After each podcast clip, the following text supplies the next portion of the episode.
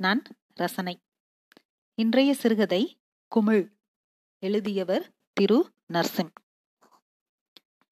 இவன் ஒரு பெரிய மனுஷன்னு அங்கிருந்து தேடி வந்தீங்களாடா? என்னைத்தான் சொல்லுகிறார். இதுதான் என்னுடைய இப்போதைய பிரச்சனை தலையாய பிரச்சனை. அப்பாவிற்கு நான் இன்னும் சிறுவன். அவர் மொழியில் சொல்வதானால் சுண்டக்காபய இன்னும் பதினெட்டு மாதங்கள் நாற்பது நாட்களில் என் பதின்பருவம் முடியப் போகிறது. காலையில் கூட கண்ணாடிக்குள் புகுந்து பார்த்ததில் தாடி வளர துவங்கிவிட்டது. சரி மூன்று நான்கு முடிகள்தான் என்றாலும் தவடாக்கட்டையில் அது அரும்பிய நாளில் இருந்து தொட்டு தொட்டு இழுத்து இப்போது நான்கைந்து முடிகளாக ஆகியிருக்கிறது. அவர் கவனிக்க வேண்டுமென கையை வைத்து வருடிக்கொண்டே இருந்தாலும் செய்தித்தாளை உதறி மடித்து மறுபக்கம் படித்துக்கொண்டேதான் பேசுகிறாரே ஒழிய பார்க்க மாட்டேன் என்கிறார். நான்கைந்து வருடங்களுக்கு முன்னர் அப்படித்தான். பேருந்தில் டிக்கெட் எடுக்கும் பிரச்சனையில் இவனுக்கா? எந்த ஊர்லயா கண்டக்டரா இருந்துகிட்டு இந்த லைனுக்கு வந்திருக்க? என அப்பா பெருங்குரல் எடுத்து கத்த மொத்த பேருந்தும் என்னை பார்க்க நடத்துனர் பேருந்து முழுக்க நடந்து கூட்டி போய் ஓட்டுநர் இருக்கையின் பின்னால் இருக்கும் பிளிம்சால் கோடு போன்ற ஒரு கோட்டின் முன் நிறுத்தி கோட்டுக்கும் எனக்குமான உயர அளவு சரியாக இருக்கிறதா இல்லையா? என்னும் குழப்பம் கொண்டிருக்கும் போதே கண்ணு அளக்காததையா கை அளக்கப் போகுது? என அப்பா மீண்டும் குரல் கொடுக்க அத்தனை பேர் இருந்தும் தனியாக இருப்பது போல் உணர்வு ஏற்பட்டது. இதோ டவுனுக்குள் இருந்து நண்பர்கள் தேடி வந்திருக்கிறார்கள். எல்லாருமாக சேர்ந்து படத்திற்கு போவதாக திட்டம். அம்மாவிடம் அழுது அடம் பிடித்து சம்மதம் வாங்கியிருந்தேன்.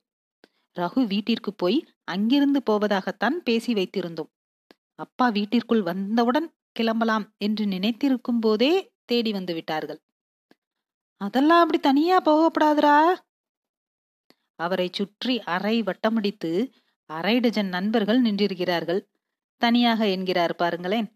எனில் எங்களை ஒரு பொருட்டாகவே மதிக்கவில்லை என்பது புரிகிறதல்லவா? ரகு தாமதமாக வந்தவன் சமயோஜிதமாக பக்கத்தில் இருக்கும் கொட்டம் வழியாக உள்ளே நுழைந்து வந்து விட்டான் அவர் கண்களிலிருந்து தப்பி நானும் அவனும் ஒரே தெரு என்பதால் அவனுக்கு இதெல்லாம் அத்துப்படி. மாப்ள நாங்க போயிட்டு வரோம் எப்படியும் உன்னைய விட மாட்டாரு. கேபிள் டிவியில பாரு மாப்ள நீயே. என் மீதான அக்கறை போலவே பேசுவான். ஆனால் நக்கல் அடிக்கிறான். அழுகையெல்லாம் வரவில்லை. ஆனால் அப்படியான ஒன்று போல் என் முகம் இருப்பதை பார்த்து விட்றா இன்னும் ரெண்டு வருஷம் வளர்ந்துருவல்ல? என என் தோள்பட்டைக்கு அருகில் நின்று அவனுக்கும் எனக்குமான உயரத்தின் அளவை கையால் காண்பித்து விட்டு போனான். நீ எப்படா வந்தருகு இப்பதான்ப்பா. என்றவன் எப்படி எவ்வாறு சைகை செய்தான் என தெரியவில்லை. எல்லோரும் திபுதிபுவென அவன் பின்னால் கிளம்பி போய்விட்டார்கள். திண்ணையில் நின்றிருந்தேன் தன்னந்தனியாக. ஒவ்வொரு முறையும் இப்படி தனியாக நிற்கும் போதும் என்னவோ போல் ஆகும். நான் ஒன்றும் சிறுவன் இல்லை என கத்தி சொல்ல வேண்டும் போல் இருக்கும். இரண்டு வாரங்களுக்கு முன்னர் இதே நண்பர்களோடு அக்காவின் திருமணம் நடந்த மண்டபத்தில் எவ்வளவு சிரிப்பும் மகிழ்வுமாக கூத்தடித்தோம். மொத்த மண்டபமும் எங்களை பார்த்து விலகிப் போகும் அளவு. எல்லா வேலைகளையும் எழுத்து போட்டு செய்தோம். அப்போதெல்லாம் சிறுவன் என்று தெரியவில்லையோ இவருக்கு? என தோன்றியது. கேட்டால் தெரியுமே உன் பவுசு. நான் மட்டும் முருகேசனை அனுப்பி வைக்கலைனா அங்கேயே ராத்திரி பூரா நின்னுகிட்டு இருந்திருப்ப சுண்டக்காவைய என கேலி செய்வார். அதாவது கல்யாணத்திற்கு முதல் நாள் மண்டபத்தில் வேலைகள் செய்து கொண்டிருந்தோம். வயதில் சற்று பெரியவர் ஒருவர் வந்து தம்பி பொறுப்பு முழுசும் நீங்க தான் போலையே. வந்து விறகு எடுக்க சரி பார்த்துட்டீங்கன்னா வண்டியில ஏத்திரலாம்.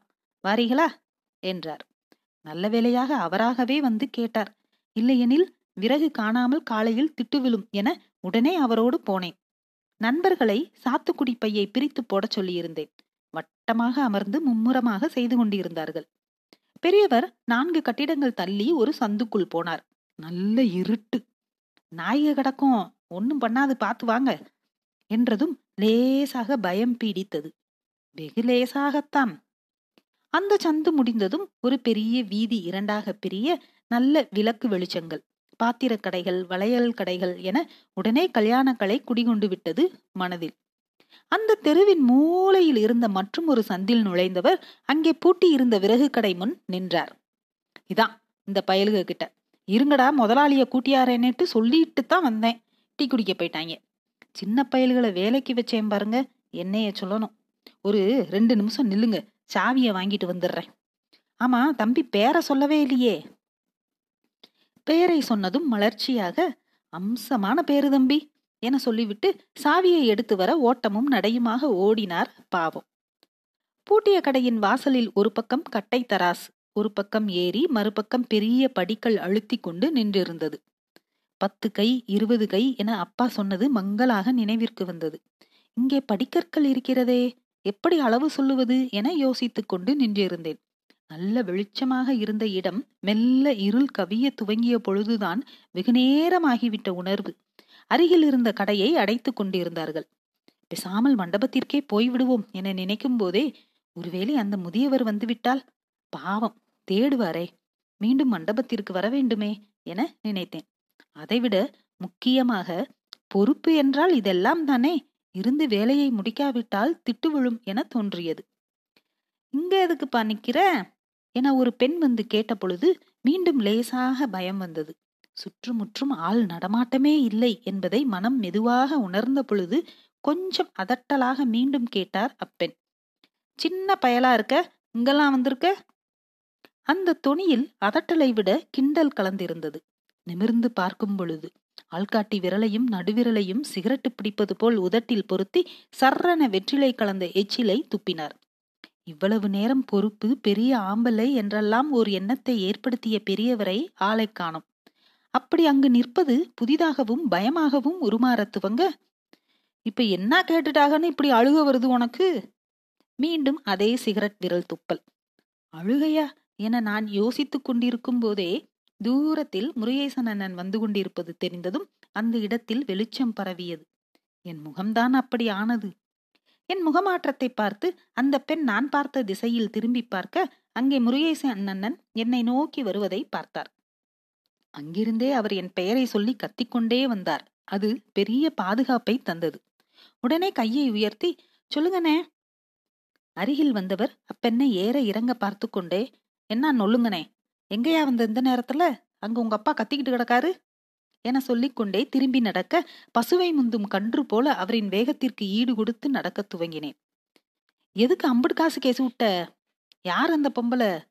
சீரே சரியில்லையே நீ. ஆள் ஒரு மார்க்கமா சுத்துறியே. அண்ணன் பேசிக்கொண்டே போக எனக்கு ஒரு நொடி ஒன்றும் புரியவில்லை. நான் நின்று விட்டதை உணர்ந்து திரும்பி வாப்பா நாயெல்லாம் தூங்குதுக. இல்லனே காசா? நான் எதுவும் கேட்கலையே அதான பார்த்தேன் நல்ல வேலை உங்க அப்பா அந்தால கேள்வியா கேட்டு நுங்கெடுக்கவும் ஓடிட்டான் கிழவன். கல்யாண மண்டபத்தை சுத்தி எப்படியெல்லாம் நேக்கா தொழில் பண்றாங்க பாத்தியா?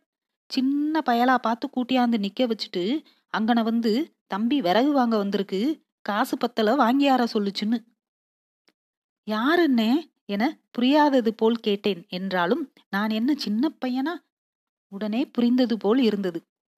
அதாவது என்னை இங்கே நிறுத்தி வைத்துவிட்டு என் பெயரை கேட்டு அங்கு போய் நான் கேட்டதாக சொல்லி வாங்கி போக பார்த்திருக்கிறார் அந்த முதியவர்.